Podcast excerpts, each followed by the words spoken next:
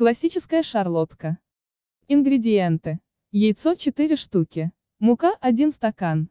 Сахар 1 стакан. Яблоки кислые среднего размера 5 штук. Разрыхлитель 1 чайная ложка. Ванилин по вкусу. Яблоки очистить от кожуры и семечек. 4 яблока нарезать небольшими кусочками и сложить в смазанную маслом форму. В миске смешать яйца и сахар. Затем постепенно добавить муку, разрыхлитель и ванилин. Тесто должно получиться не слишком густым и не слишком жидким. Равномерно вылить получившуюся массу поверх яблок в форме. Оставшееся яблоко нарезать дольками и красиво разложить их поверх теста. Запекать шарлотку 30 минут при температуре 180 градусов. Затем убавить до температуры 150 градусов и выпекать еще 10 минут, чтобы пирог подрумянился.